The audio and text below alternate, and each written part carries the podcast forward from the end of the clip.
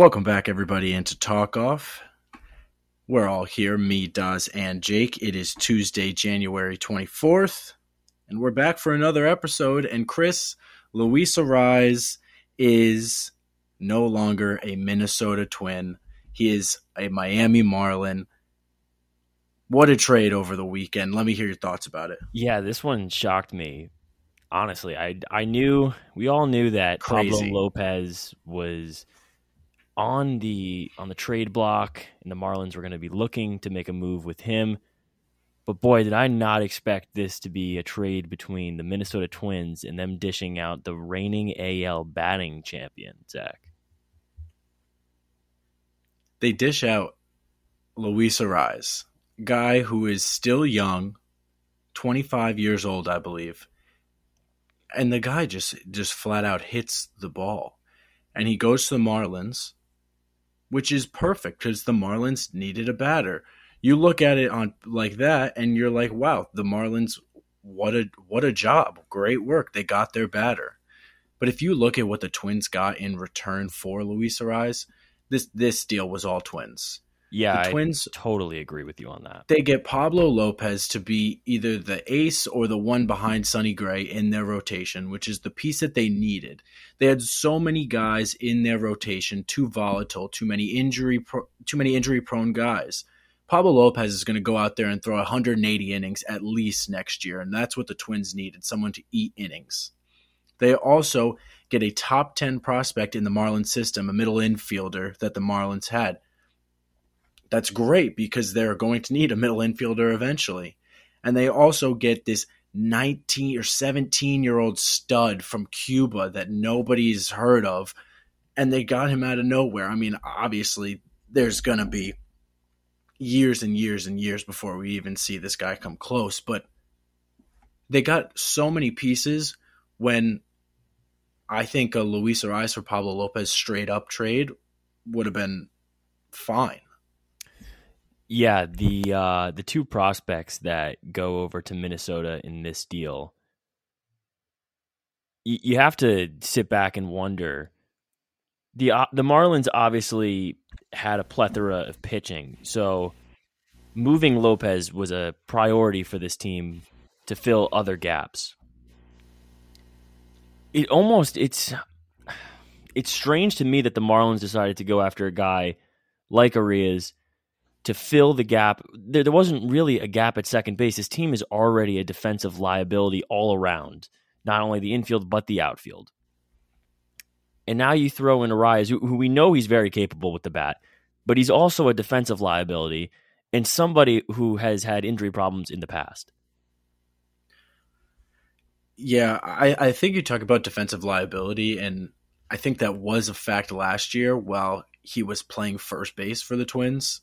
I think he's a liability at first base. At second base, where he's more comfortable, where he came up, I think he'll I think he'll succeed a lot more at second than he did at first, obviously last year.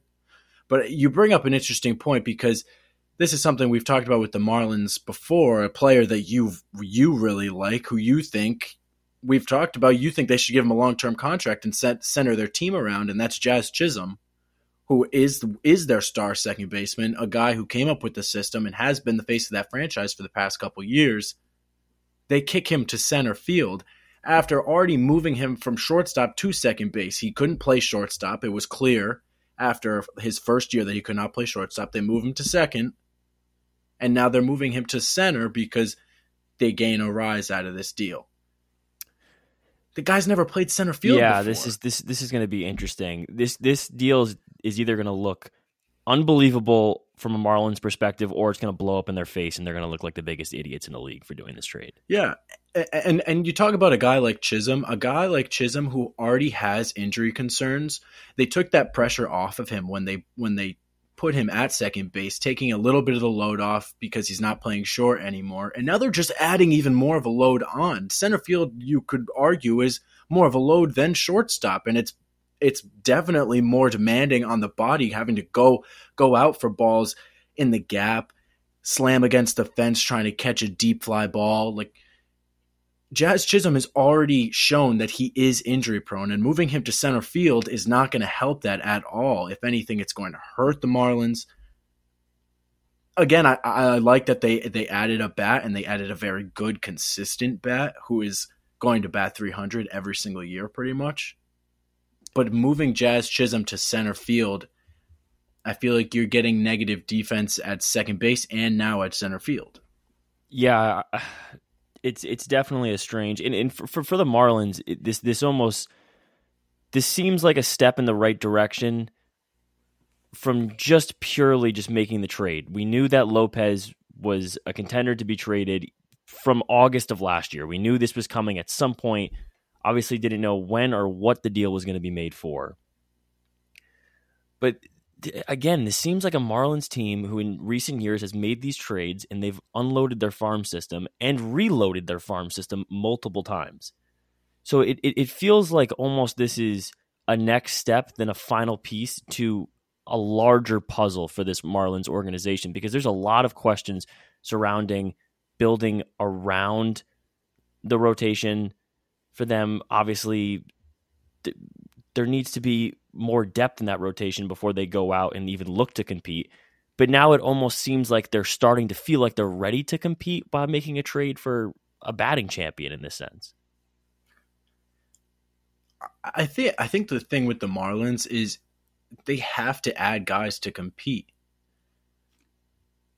They they get a little break this year with the schedule being opened up and you play your division less because it, it, if that was the case, they would get demolished by every team besides Washington, obviously. So they get a little bit a little bit of a break there, but they have to add guys to compete. They, they were the worst hitting team in baseball last year. They couldn't hit the ball. They had to add a bat. Their general manager, Kim Ng, I mean, she's not doing anything. And and so she goes out and she makes this deal. Finally, they, they finally do something. And, they've been looking for everyone has been looking for Pablo Lopez since the deadline. I, I, he wasn't playing well when the deadline came, so he didn't get deal dealt. Everyone thought he was getting dealt at the deadline, and he didn't everyone thought he was going to get dealt this offseason, and it took this long to get done, but it gets done. Do I think they gave up too much? Yes. Do I still like the deal because they added Arraez? Yes. Yeah, and I think this was a deal that the Marlins had to make this offseason. I don't think you can go until July of this year before making another move. Uh, or, excuse me, for making a move with Lopez. Lopez is a guy who has dealt with injury issues throughout his career. Three times um, having a substantial stint on the uh, injured list due to shoulder strains. So this is a guy who is very familiar with sitting on the sidelines and having only two years of team control. And with those injuries, teams in July might not be so quick to jump on the gun and uh, trade some, d- dish out some substantial prospects for this guy. I think if you're Miami, this is a a good deal for you. This isn't this is obviously not the best deal that you could have made, but for right now, this is a pretty fair swap between both sides. It's a step in the right direction for both teams, honestly. Yeah, I agree. And on on the Twins end, like like you mentioned earlier, you're getting you're getting two prospects. One of them who Chourio is not even 18 years old yet. Looks to be an absolute stud in the Dominican uh, Summer League hit 344, 429, and 410 with a homer, nine doubles, 19 steals, 25 walks, and 27 strikeouts in 100 and 217 plate appearances. At 17 yeah, years old. They're, they're saying this kid is nuts, but he's just he's far away. Right. He's probably three to four years for, for you to even consider him being on a major league roster. Yeah. And then you have Salas, who's the other piece, who – commanded a $2.8 million signing bonus from the international pool when he was signed by Miami, who is the, he's now the fourth prospect in that system. So he he heads over to Minnesota. And from all the the reports written on him, it still looks like he's he's very raw talent who still has a lot of room to grow himself and polish himself off to be a big league shortstop.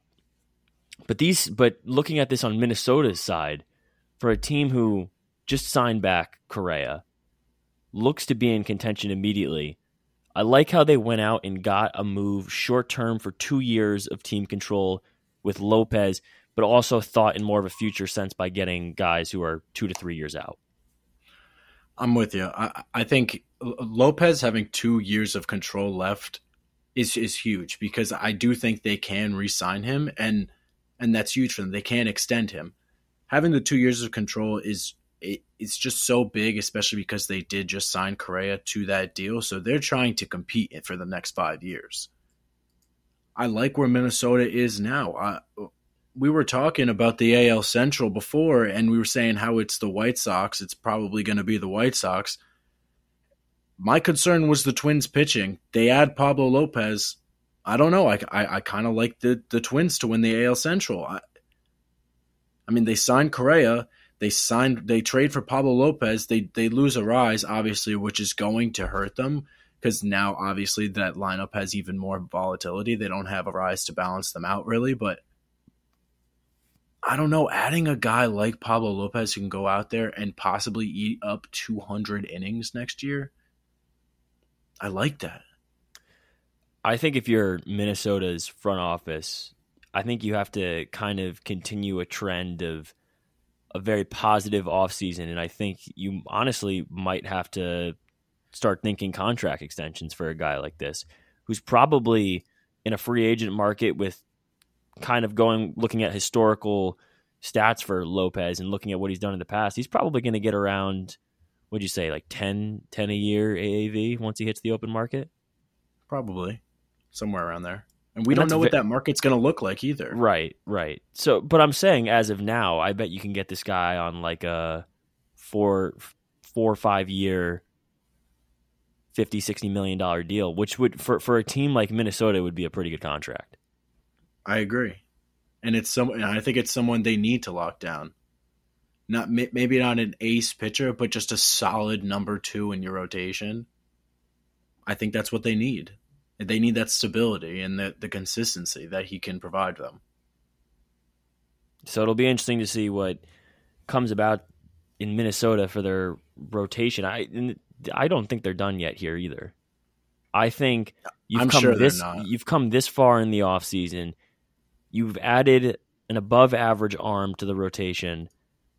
Looking at the looking at the Twins, they're just missing an ace right now. To really round out that rotation and say like this is a very this you could if you add one ace to this, and I don't know who it is, Zach. Chime in if you you could think of one who might be available for a trade, but you add like a I'm, I'm, I'm trying to I'm trying to think of like for example like a Kevin Gausman when he went to Toronto like that kind of feel where it's somebody who can win a Cy Young and comes in yeah. to be the firm one in a rotation that kind of sets the tone for your team like don't fuck with us. Like our rotation's good now. Yeah. No I I see what you mean. The the, the twins the twins they're they're gonna compete with without an ace they're they're obviously you know they're not going to be up there with those elite teams like the Mets and the Yankees and but they don't need to. In the AL Central, they just have to be good enough to be completely honest. They just have to be good enough to make the playoffs and then anything can happen.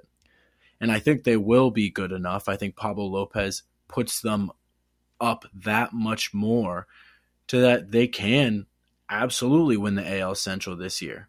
Absolutely.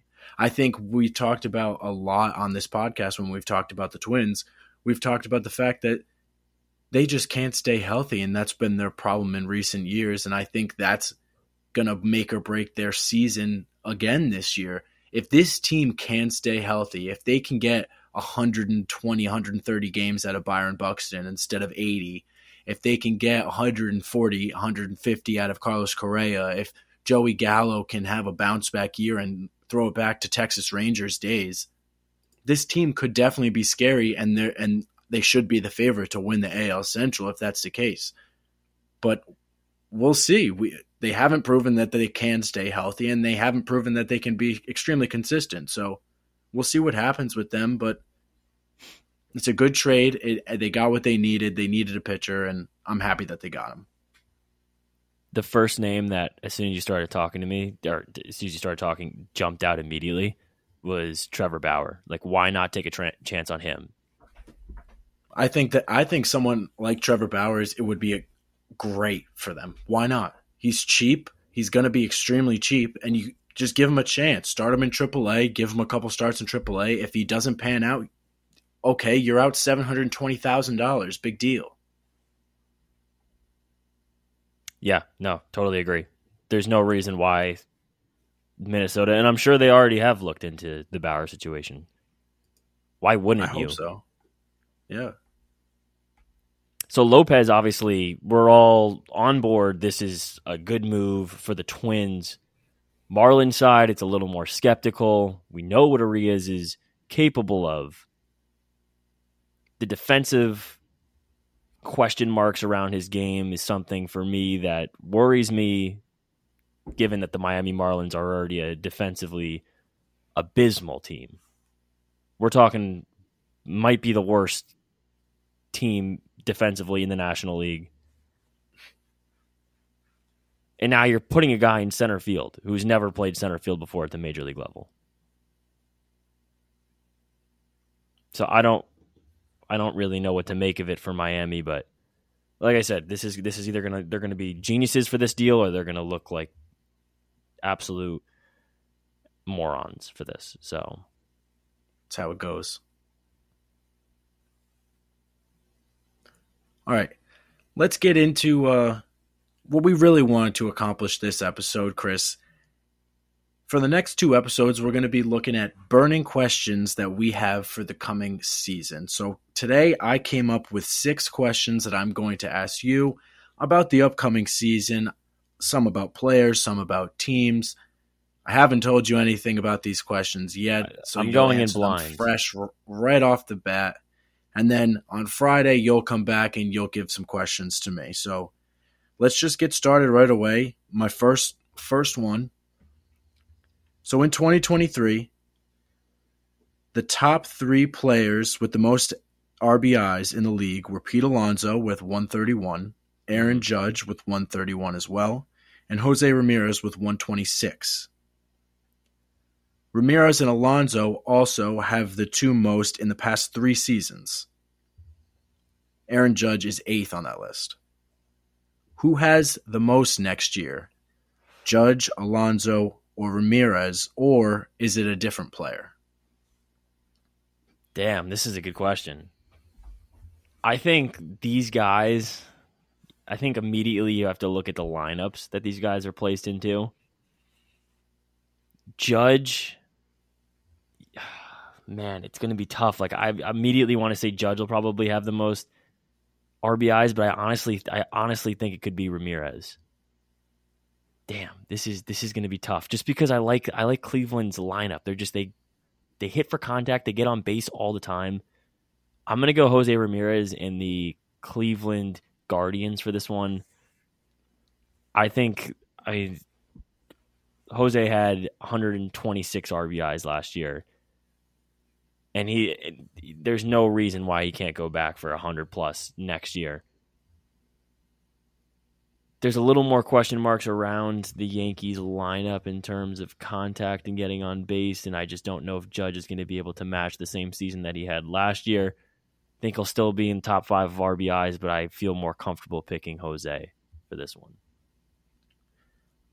I mean, I, I agree with you. Jose, uh, when I was looking up for this question, I was I was on Fangraphs for like over an hour.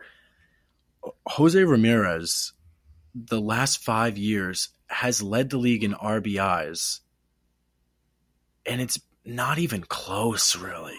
Yeah, and I wonder and what his and, uh... and he didn't. He did it with some good Guardians teams. He did it with some not great Guardians teams. And the thing you're skeptical about all the time is is the lineup around them when it comes to RBIs you can't get RBIs unless your team is good enough to get guys on base.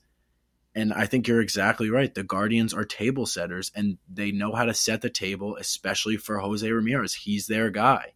He was their big power hitter. They get a guy like Josh Bell now too to power to be power in that lineup as well. But I, am with you. I, I agree. I think it's Jose Ramirez 100%. I think he'll probably lead the league in RBIs. I think the closest that may come to him is Pete Alonso because I think the Mets lineup also has a lot of guys who are very good at getting on base, like Brandon Nimmo, Jeff McNeil, Francisco Lindor. So I think Alonso is, is could be a very close second, but I'm with you on Ramirez.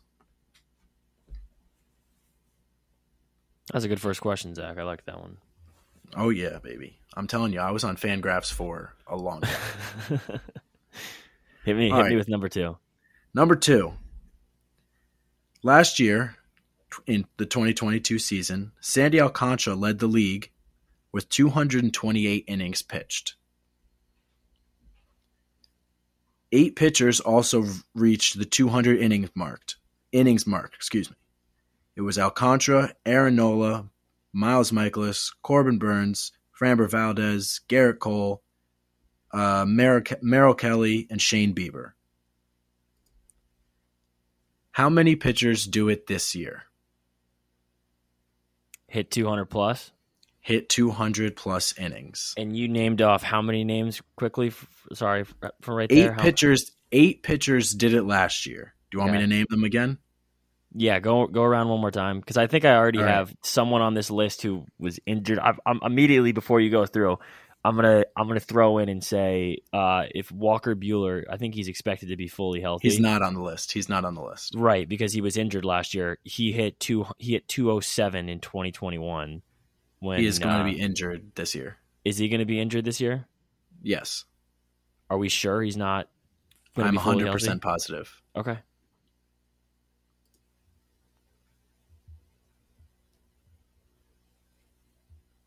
Can you uh, repeat the list? Sorry. Oh yeah, yeah. So the eight pitchers are Sandy Alcantara, Aaron Nola, Miles Mikolas, Corbin Burnes, Framber Valdez, Gerrit Cole, Merrill Kelly, and Shane Bieber, all over 200 innings. No one besides Alcantara was over 205.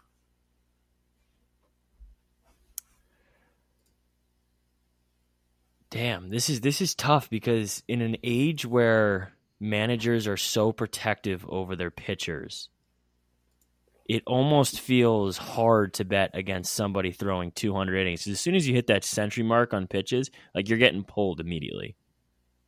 Gone are the days where pitchers are in command of a game.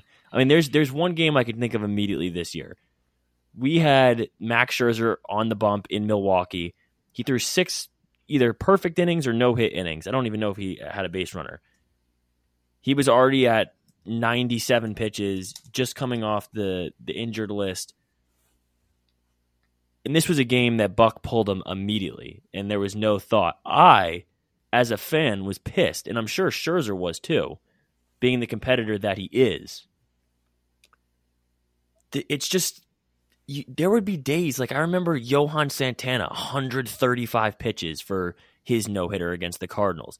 Like guys were going out there and tossing like they were going they were going the distance and they were throwing a shit ton of pitches. Those days are over. I think it's hard to to say how many guys throw 200 innings next year.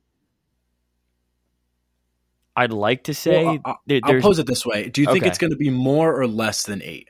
Because eight did it last year. Do you think it'll be more or less?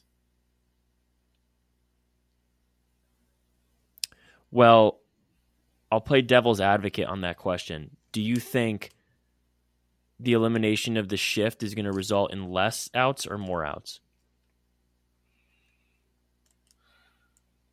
I would say less. Okay. So then I'm probably going to say less than eight pitchers hit 200 for next year. I would agree with you. I think it's going to be less.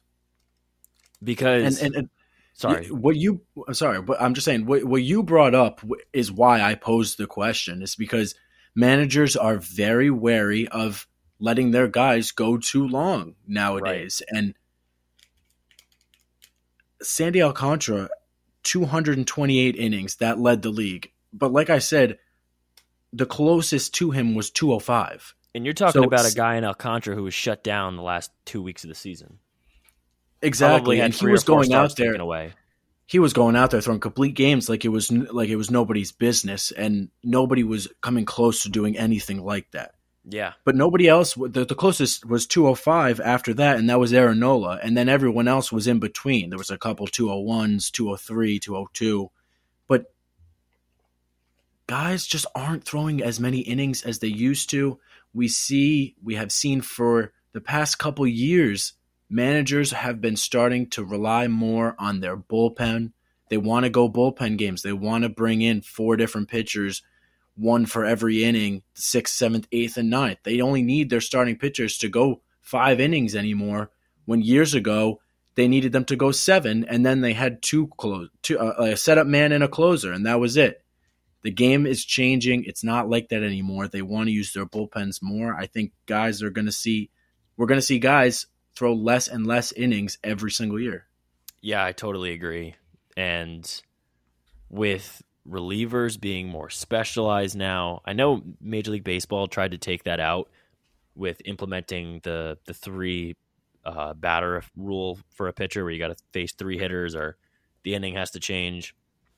Yeah, innings innings are total innings pitched for a pitcher, a starter over the year is going to fall, and I think like I don't know in in the coming years with guys who are just so focused on coming out of the gate and throwing 98, 99, 100. Like a lot of those guys are not going to hit 200. Like the first person that comes to mind, a guy like Syndergaard bursted onto the scene. They couldn't touch him throwing 100 and he would go six, six, seven innings every time religiously. Yep. Now he's a guy who's sitting 95, 96, 94 who yeah, hitters have found out pitcher on the Dodgers. Right, right. Who, who, who hitters have eventually eventually everyone's going to catch up to the Heat. He goes down with a with a lat and arm injury, loses the velocity, now has to pitch completely different. And not only does he lose innings, he was throwing he was throwing more innings when he was throwing 100. Now he's pitching to control in command and he's throwing less now. He's maybe making it 5 innings in a start. So no matter if you're throwing gas or you're throwing for command, hitters are s- still going to hit the shit out of you in this league. And managers are going to turn to other options when those scenarios appear. And you even see that now. Like rarely do you see a guy have a complete game. It's it's extremely rare.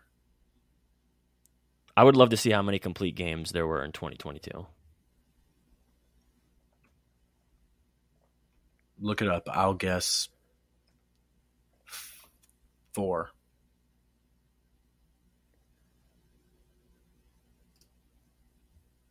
I hope I'm There's... not over exaggerating, but I actually think there was not that many more than that. If there was, I'm trying to think of how many I can remember. I think Sandy had at least two or three. Ask me the next question while while I fact check this. All right, the next question. Number three. This is number three, right? Yeah. Yeah. So four teams last year won over 100 games. That was the Dodgers, the Braves, the Mets, and the Astros. The Yankees won 99, so I'm going to throw them in this in this question as well. Mm-hmm. Which teams fall out of that group? Which one? Which teams go higher or which teams go under 100 wins next year? The Dodgers, Braves, Mets, Yankees, and Astros. Well, I think the Astros are going to win over 100 games. I think the Dodgers, for the first time in the last four or five years, I don't feel as confident as them hitting over over 100 wins. I think the Mets are set up well, bearing any crazy injuries, which is with this team, it's likely to happen. So honestly, I would probably say under for them.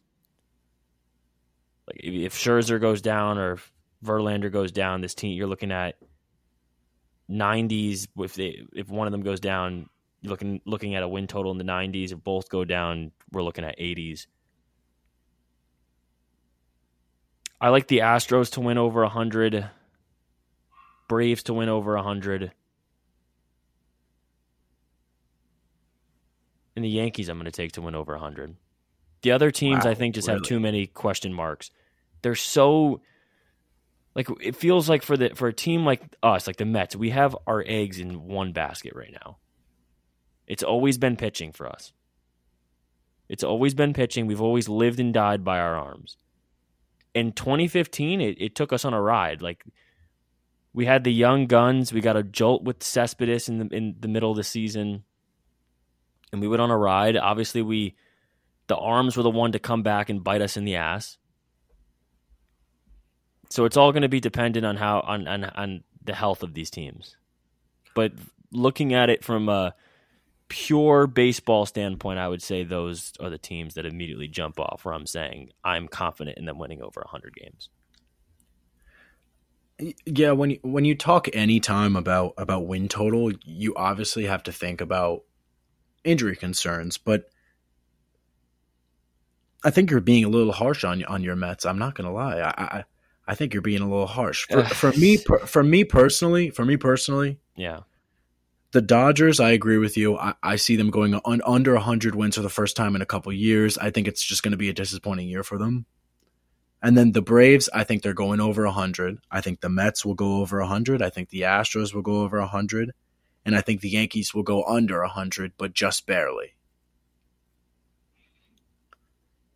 I don't. I think you're not putting enough respect on the back end of the Mets rotation because I think even if you see a guy like Verlander go down, Kodai Senga is I really think he's gonna just evolve in the MLB and just and and just absolutely show his place and show why the Mets gave him the amount of money that they did. And honestly, I think he probably could have gotten more. What right. This guy this is, this, this is all question marks. I have I'm not going to make a win total prediction based off of somebody who I've never seen face major league hitters before. That's where I'm coming from on this. Okay, but he, again, even if you take him out, having Jose Quintana be your fourth pitcher in the rotation, I, I, the the Mets rotation is the last thing I'm worried about the, for the Mets. The last... I'm always worried about the rotation for the Mets. It's just a habit of being a fan of this team. You've seen, I've seen well, this story. i think you're being a, times you're being a little hard on your team because it's your team. It's fair enough. You saw this team win 101 games last year without Jacob Degrom. So screw the rotation. Yeah, but in the They've wild proven card they can series, do it without in the wild card series. it felt like a we were an 80. Are we talking about wild card? Are we talking about the wild card? No, we're talking no. about win totals. Yeah. Okay. Fair enough. I'll uh, I'll settle down on the on the harsh criticism from the Metsies back to your original second question. I don't know why I said original second question. I did some quick math in my head, and I did, Kodai Senga in the rotation just threw me off there for a second. But it's around forty complete games last year. Forty. Forty. That's I'm very surprised by that. I'm not. I am. I guess four. Oh, oh, oh! I thought I thought you were you were in, in the, shocked in the sense that there should be more. No, no, no. I, I thought there you was going to be way less. I thought there was way less. I'm looking at some of the names right now, like random names through a complete game. Like when do you remember Johnny Cueto throwing a complete game? I didn't know Johnny Cueto could throw a complete game anymore. Here, here's a name who I thought would have more complete games. Nestor Cortes, one. I remember his one. Uh, Walker Buehler's on this list. He threw a complete game before he went down. Syndergaard like threw a complete game, who I was shitting on earlier. Nick Pivetta, yeah, on Syndergaard. random, random guy I knew that, a complete yeah. game. Yep. But man, like you look at the outlier right, so on happens, this list, Alcantara with six is crazy. Yeah. Sorry. Exactly. No, it, it happens more often than I thought. Didn't think it happened that often. Clearly, I'm uh, clearly I don't know ball. My fault. I guess not. All right, question number four. Question number four. So we know about the strong players that we have that play the position third base. We have some of the best third basemen in the world in the league right now. The, the league is just full of great third basemen from Machado, Arenado, Devers, Riley, Ramirez. There's there's so many.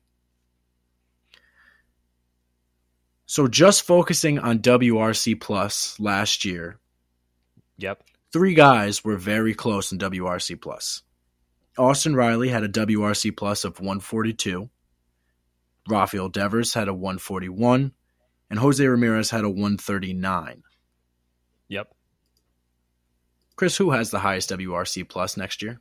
Austin Riley, Rafael Devers, or Jose Ramirez. For people who out there who might not know what WRC plus means, it's it's basically it it stands for weighted runs created.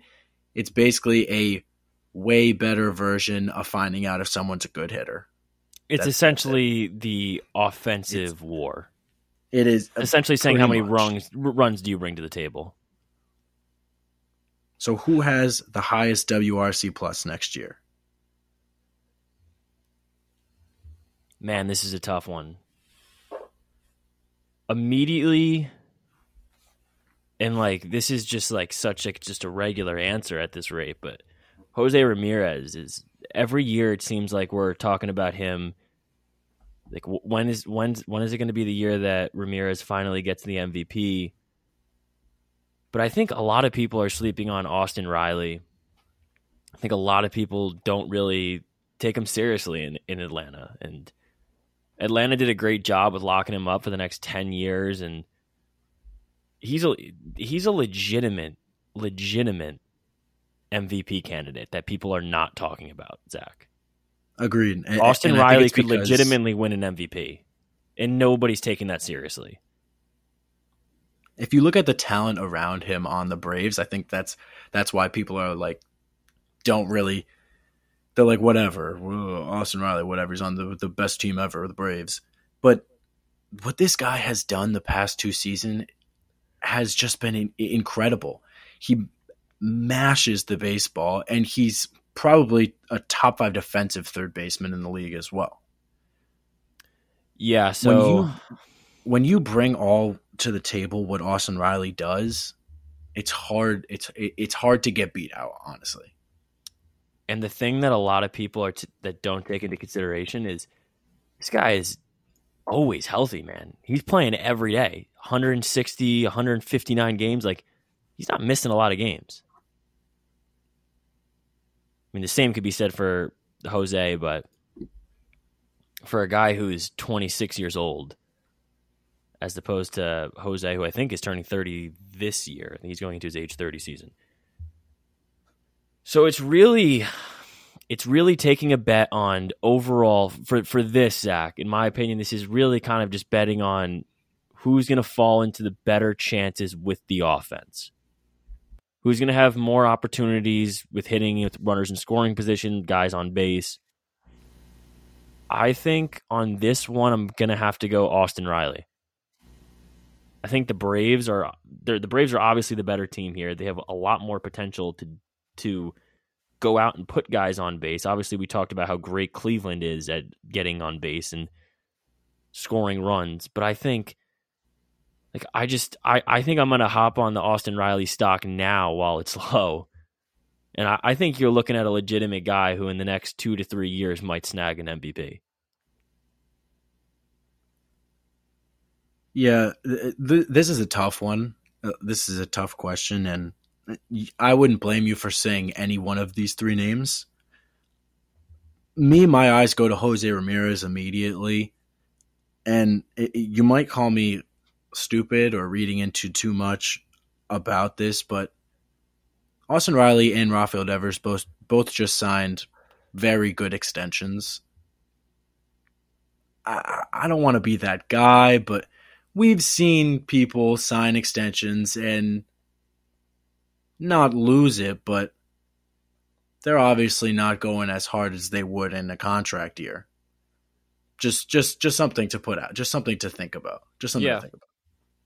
I agree with that. So I honestly would say Jose Ramirez for this question, but I'm asking the questions, not answering them, so it's okay. Next one. This next one's a tough one. all right. All right. This is number five. All right. I want you to rank these one two punches. All right. These one twos in rotations. Ready? Hit it hit me with it. You got Scherzer and Verlander, Burnes and Woodruff, Castillo and Ray, Cole and Rodon, and Nola and Wheeler. Five one two punches for rotations. You got some really good ones here. Damn. What do you think? That's that's tough. Uh shoot. This is tough, man. I think so. Hold on, give me the teams real quick. It's Mets, Yankees, Phillies, Brewers. Who's the last one? Mariners. Mariners. Okay. Uh gonna go Mariners five on this one. That's because you hate Robbie Ray. It's because I don't like Robbie Ray, and I mean, look, the guy won a Cy Young, so I'm not taking anything away from him. But I just think, in comparison to the other talent on this list, it's you have to put them five. No, I think that's fair. Yeah. Uh, shit. Uh, like I want to, I want to say like, damn, damn, dude, this is tough. I'm going to say, and this is going to be a surprise to a lot of people. I'm going to say Brewers 4 Mm-hmm. I'm going to say Brewers four because I got I got to look at Woodruff's last year because this is this is I mean this is a team who is they're so interesting because they should be good and they're really disappointing, but more from an offensive perspective, not a pitching perspective. Yeah, like Woodruff is. Think it's like a three three three oh eight. So it's No, I. This this is probably the toughest question. I don't I don't know how, like ranking these is, any one of these one two punches would be any team would love any of them. Okay, so I'm gonna go Woodruff and Burnes at four. I'm gonna go Verlander and Scherzer at three. I'm gonna go Nola, Nola and Wheeler at two, and I'm gonna go Rodon and Cole at one. Mm-hmm. And I think for the Mets I- to be at three is a fair spot because, and that that that could have been, to be honest with you, Zach, the Mets could could have either been three, one, or five on this list for me. I don't Yeah. know where I really feel about this Mets rotation. You guys have you have two It's pitchers so at the top of your rotation pushing four, uh, forty. It's excuse it's it, yeah that, that that's what makes it so hard is is the injury concern it, because they're so old. But I mean, we're talking about Justin Verlander who just won a Cy Young last year. And you're talking about Max Scherzer, who competes for a Cy Young every year. Exactly. Like th- these guys are they're old, but th- they're still they're still fucking doing it, and and it's incredible. I I think for me, I would go Burnes and Woodruff last, then Castillo and Ray. Then I think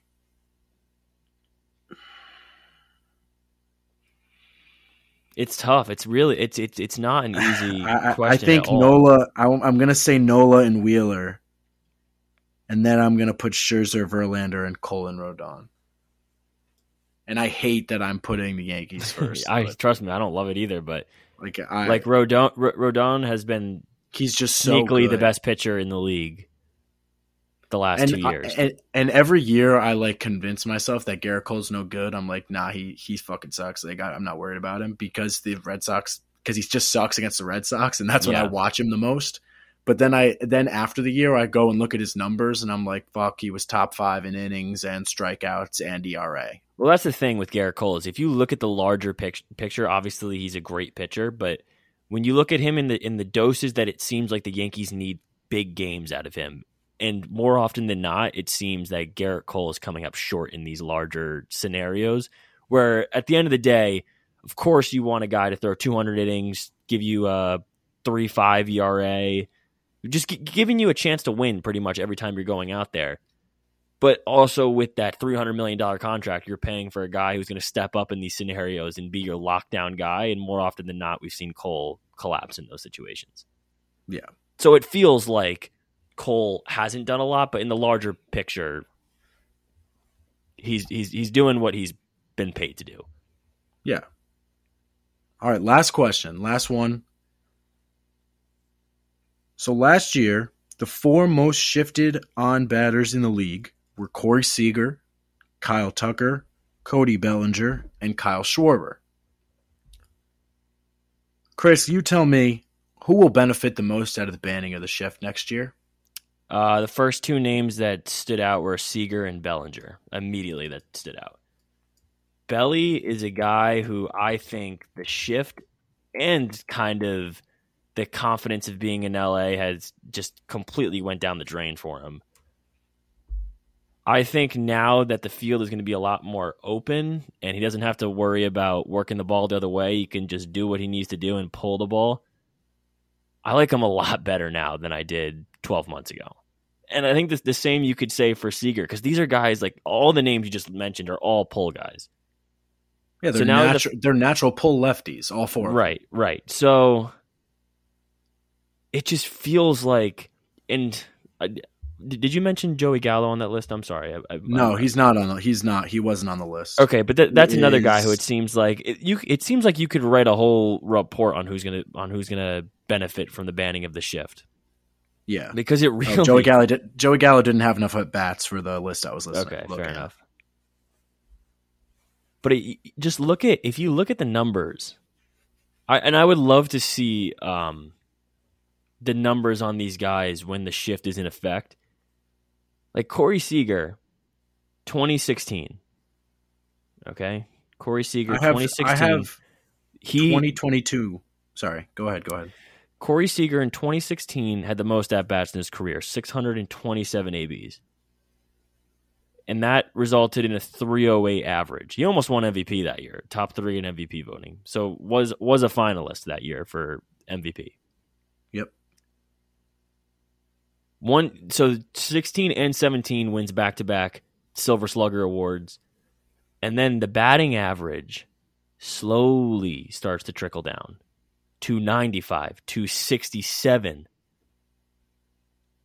And then now we're all the way down at 245 bearing this is you did go to a different league in a new scenario, so I know it's there could be some different factors that are thrown into that number. But man, it's like that's a pretty big drop from a guy who was hitting 306 the year before in LA.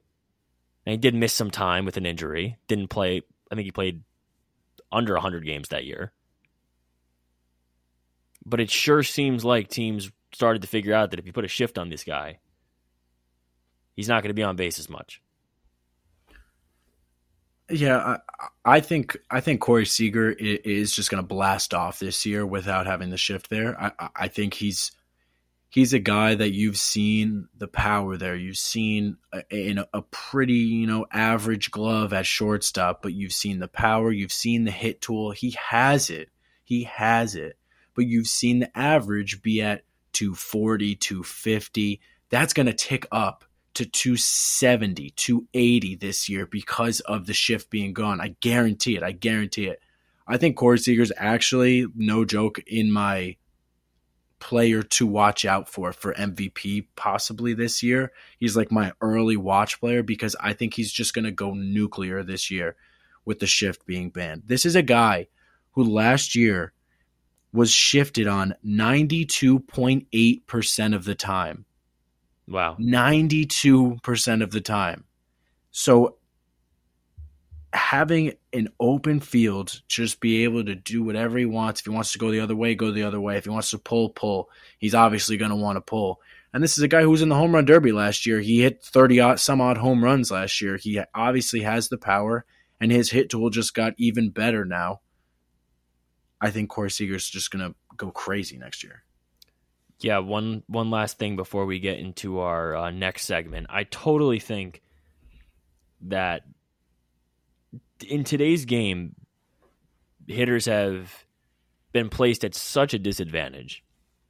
Pitching has gotten a lot better. Strikeouts have gone up.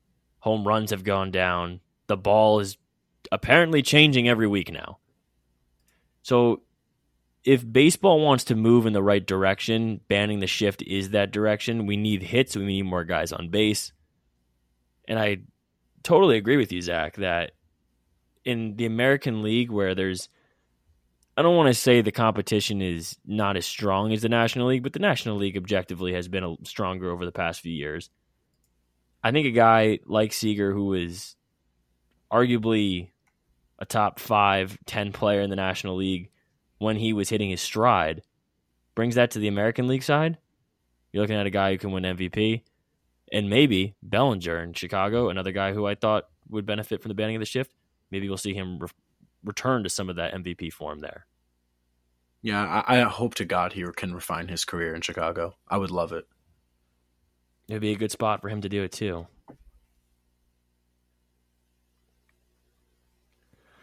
All right. So, do we want to move into our? Can we say this is a new segment now? That is it still new, Zach? Or I, th- I think it's still new, but it, it's officially a segment. It's officially a segment now. In Not every week, but capital B bracket. Yeah. So this week we are doing the top eight fast food places according to Devour.com. Now this is going to be it's going to be hard to pick each one because like we have some burger joints on here, we have coffee shops, Subway with sandwiches. So it's going to be difficult, but I'm I'm the way I'm going to judge this is I'm going to objectively say what would I rather have on an empty stomach? I I like that. I, that that's a good way to look at it. Because there's advantages to having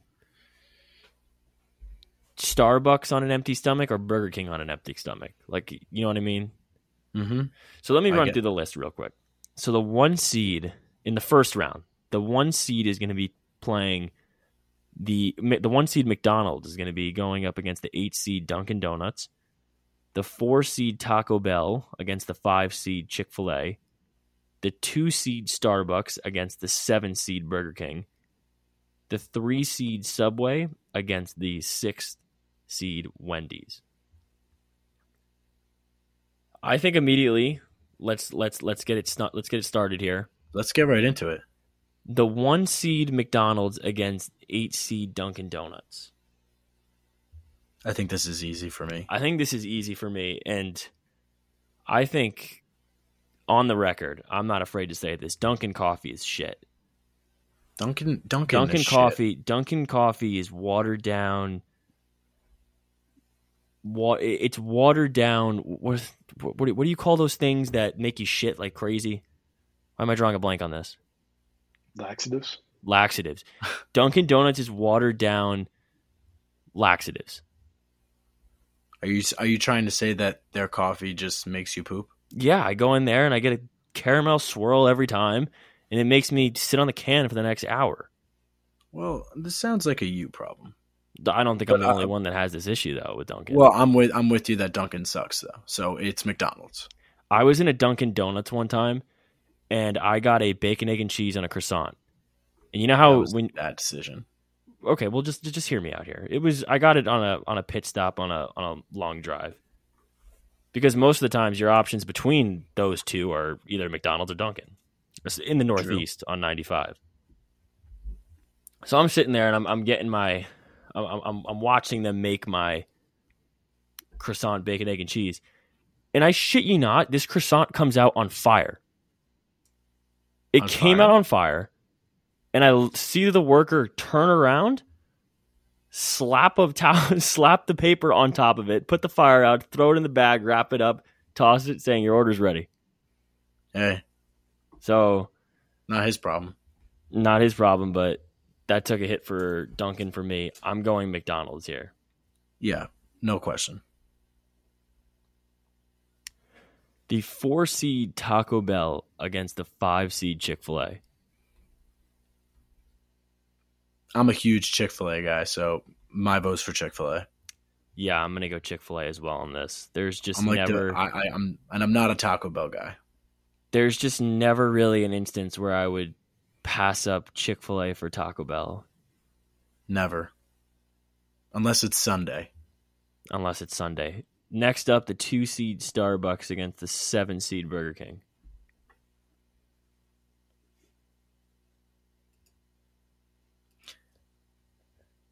This is a tough one, honestly. i I'm going Starbucks. I, I, think I'm going Starbucks too. I think I'm going Starbucks as well. Yeah, fuck Burger Sweet. King. You know why? Do you know why? Do you know why? Why? Because Whopper, Whopper, Whopper, Junior, Whopper. Fuck that shit. Oh my god. It's so annoying, dude. It's, It's, it's, terrible. annoying. I just I'm never going to Burger King ever again. Okay, just but- simply for that commercial. we've we've had we've had some some Burger King like after going out drinking and like that one time we had it, Zach, it was unreal. Okay, but th- you can't count. I don't count anything. Okay, fair enough. Yeah. I know you're drinking. It doesn't. It doesn't count. Okay, I'm going Starbucks on this. That was gonna be my decision, but like it didn't jump off the page to me as McDonald's did with Dunkin'. I feel you. Okay, the last matchup in the first round, number three seed Subway against six Wendy's. You ever see the Subway about how they have fake tuna? Yeah, fuck that. fa- My fake, vote like, is everything. Mine yeah, votes it's Wendy's. disgusting. My vote's Wendy's. Jake, you going Wendy's. Wendy's on this one? Yeah, probably. Four for four can't be beat. It's, it's what a deal. What a deal! What a Okay. deal. Four bucks. love a place with a good deal. Semi semifinal round. The six seed Wendy's up against the two seed Starbucks.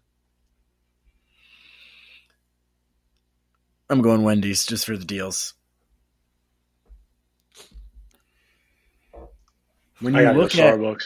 I, when you oh, look at when you look at price matched with overall deliciousness, Wendy's just is no, no doubter.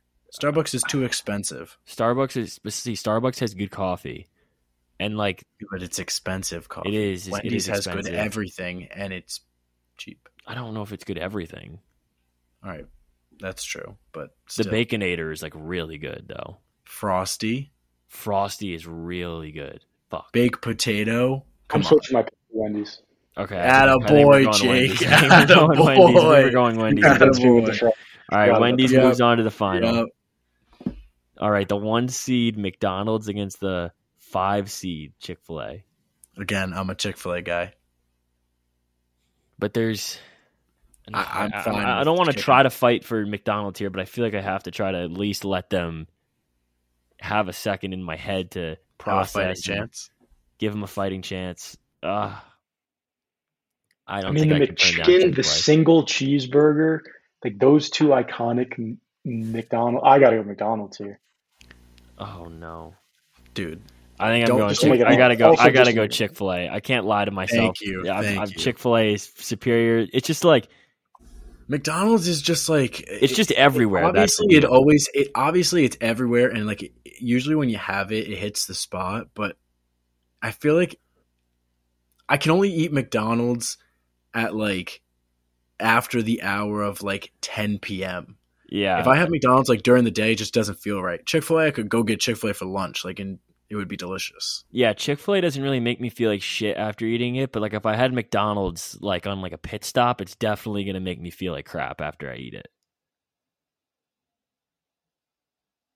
All right, so the finals round out to be the five seed Chick Fil A and the six seed Wendy's. Wow, so this list by Devour got some is wrong is wrong. It's got some flaws to it. oh this is a tough one actually there's a lot of different things you have to think about here. Like Chick Fil A is closed on Sundays, and it's like when that's do you want when do you want fast food the most? Sundays. Probably probably Sunday. every time I think I don't think about Chick Fil A once Monday through Saturday. As soon as the clock turns Sunday, I start thinking about it. I don't know Yeah, why. I Chick-fil- always only want it on Sundays. I think if you're looking at this from a purely food standpoint, Chick Fil A wins just because of their menu is smaller, but it has better options. If that makes any sense. I understand. but like Wendy's, like you can you can get a chicken sandwich, you can get a burger, you can get a You get a you frosty. can get a frosty. Do they? I don't even know if they do breakfast, but I know Chick Fil A does breakfast. Yes, dude, they have French toast sticks now at Wendy's. Oh, Never gotten them, but they look phenomenal. damn, we might have to try the French toast sticks out. I'm going Wendy's. I'm going Wendy's. Screw Chick Fil A. No, this is an easy one for me. This is Chick Fil A. Their shakes uh, compete with the frosty. Their, their Oh, I forgot compete. about shakes. No, that's the thing is the shakes, but but they're not open on Sundays, Jake. Okay, let me let me pose it as this: If you walked in and you had no idea what you wanted to eat, would you be pissed off that you didn't have the option? Like, let's say you didn't know anything about Chick Fil A, you didn't know anything about Wendy's. Would you, if you walked into Chick Fil A, would you be kind of pissed off that like it limited you to only chicken? Kinda. I would like if you had no experience of the two. Like if you were just objectively looking at the menu, I'd be pretty I pissed that I was limited to just chicken. I'm kind of with th- dude. That's what I'm saying. It's Wendy's. I think it's Wendy's. But now, but oh, But now, but I, think if Chick Fil A, if. Chick Fil A was open on Sunday, I would have no problem saying Chick Fil A. But it's killing me that they're o- only open six days a week. I think I'm going to go Chick Fil A on this, but I don't think it's an easy choice. So I'm going to say Chick Fil A just because of how good the food is for fast food standards. I can be okay with that decision. So Chick Fil A wins. So we're putting Chick Fil A through. Chick Fil A is the second winner. Who was the first winner? What chip was it? Oh, what, Um, Sa- sour, sour cream and onion? Sour cream and onion. sour cream and onion lays and Chick Fil A are two winners. Those are some good winners. Those are some good winners. Are we fat? Uh, are we fat? Uh, probably. Yeah. Oh, okay. It's Alright, it, it's well- it's it's time we accept the fact that it's time to just get old and get fat. All right, I'm in. Should we get into some uh, picks, do some roulette, and uh, send the viewers out for the uh, remainder of the week? I think that sounds all right to me. Let's get into some picks.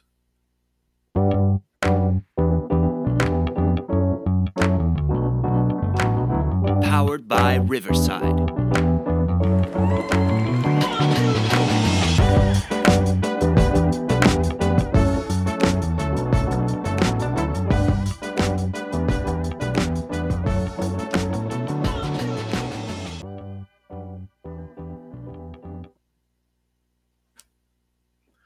All right, so we got picks for Tuesday, January 24th. Got some interesting games. Obviously, you know we're probably going to go with a lot of college basketball. I'll get us started off first with a college basketball pick.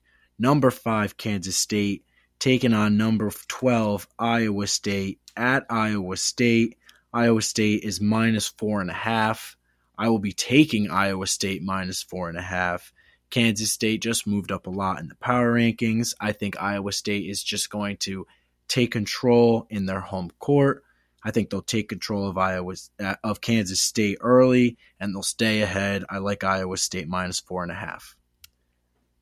I am switching up my sports for the first time, maybe in this pick segment. I know I've done basketball mainly on the beginning of the week, but I'm switching up to hockey for the Uh-oh. first time. I am taking the Arizona Coyotes. The Yotes. I'm taking the Yotes, baby. I am taking them. No I- way. I'm taking the minus 135 against the Ducks tomorrow night, or I guess tonight, uh, if you listen to this on Tuesday, uh, against the Anaheim Ducks. They're playing on at home on ASU's campus. We're talking about two teams who are at the bottom of the, the barrel right now in the conference. Both teams are looking to find their stride. Anaheim's dropped uh, four out of their last five. The Coyotes, pretty much the same story, winning two out of their last five. So I'm taking the home squad on this one. We are a Coyotes podcast, so go Yotes. Jake. That was my pick. Um, but I, I did have another game I liked as well, but I, I will take credit if that wins. If it loses, it wasn't my pick. Uh, I'm going to go with the Red Wings against the Sharks. They're also at home. They're minus 150, a little less juice, but uh, I think the Red Wings get it done. Dylan Larkin gets it done at home. I, th- I still think I still think there's enough juice there. there's always enough juice in the fridge. As long as there's juice, we're good. As long as it hasn't expired, we're we're we're great. Well, of course, nobody Check wants that. expired Uh, juice. do you check the sell by or the expiration? expiration. Right, but isn't there like some things can be stretched out a little longer? Like I, I've had like a, uh, I've had a uh, like some like Tylenol and shit like that that has an Um, expiration Chris? date that what You probably shouldn't be taking expired drugs. Tylenol? I don't know. Is that bad? I don't think so. I think you can. I think you can. I think that's just a recommendation. How did we get from juices to Tylenol? I don't know. I'm just thing shit that you can take past expiration. Like Are you okay? Are you expired okay? milk is obviously like gross, but Well, there's a lot of things shit. that you could probably lean on the there's some things that you could expand with is what i'm saying like you could you could push things out a little further with the exception of like liquids Okay. Thank you for your background on expiration dates. Anytime i'm here All right, so roulette. let's get into it All right, so the random number today was seven, and if you've been watching the episode episodes every week, you know that we obviously have not won roulette spin once yet, and I think today might be the day. So we're gonna put three dollars on number seven, and here we go. We're We are going. We're spinning. Spinning. Eight. oh Are you fucking kidding me? that's three times in a row where we've gotten the number right next to it fucking kidding Every me. single time, we either get the number that's right next to it on the wheel, or we get the number that's just right, like seven or eight. Like that's so fucking stupid. God damn it We're getting trolled at this point. That actually pisses me off. So tired of this. It's gonna hit was it? eventually it's gonna hit it's gonna hit it's gonna hit eventually You just got to keep faith. You're right. We got to keep faith. All right, everybody. Thanks for hanging out today. Great episode today. We will see you guys on Friday, this Friday. We will have another episode. Chris will have his questions for me for the upcoming 2023 MLB season. So, looking forward to that on Friday. Again, follow us on TikTok, Instagram, Twitter, and subscribe to our YouTube at the Talk Off Pod. Thanks everybody for hanging out, and we will see you this Friday. you're one day closer to opening day than we were yesterday love you guys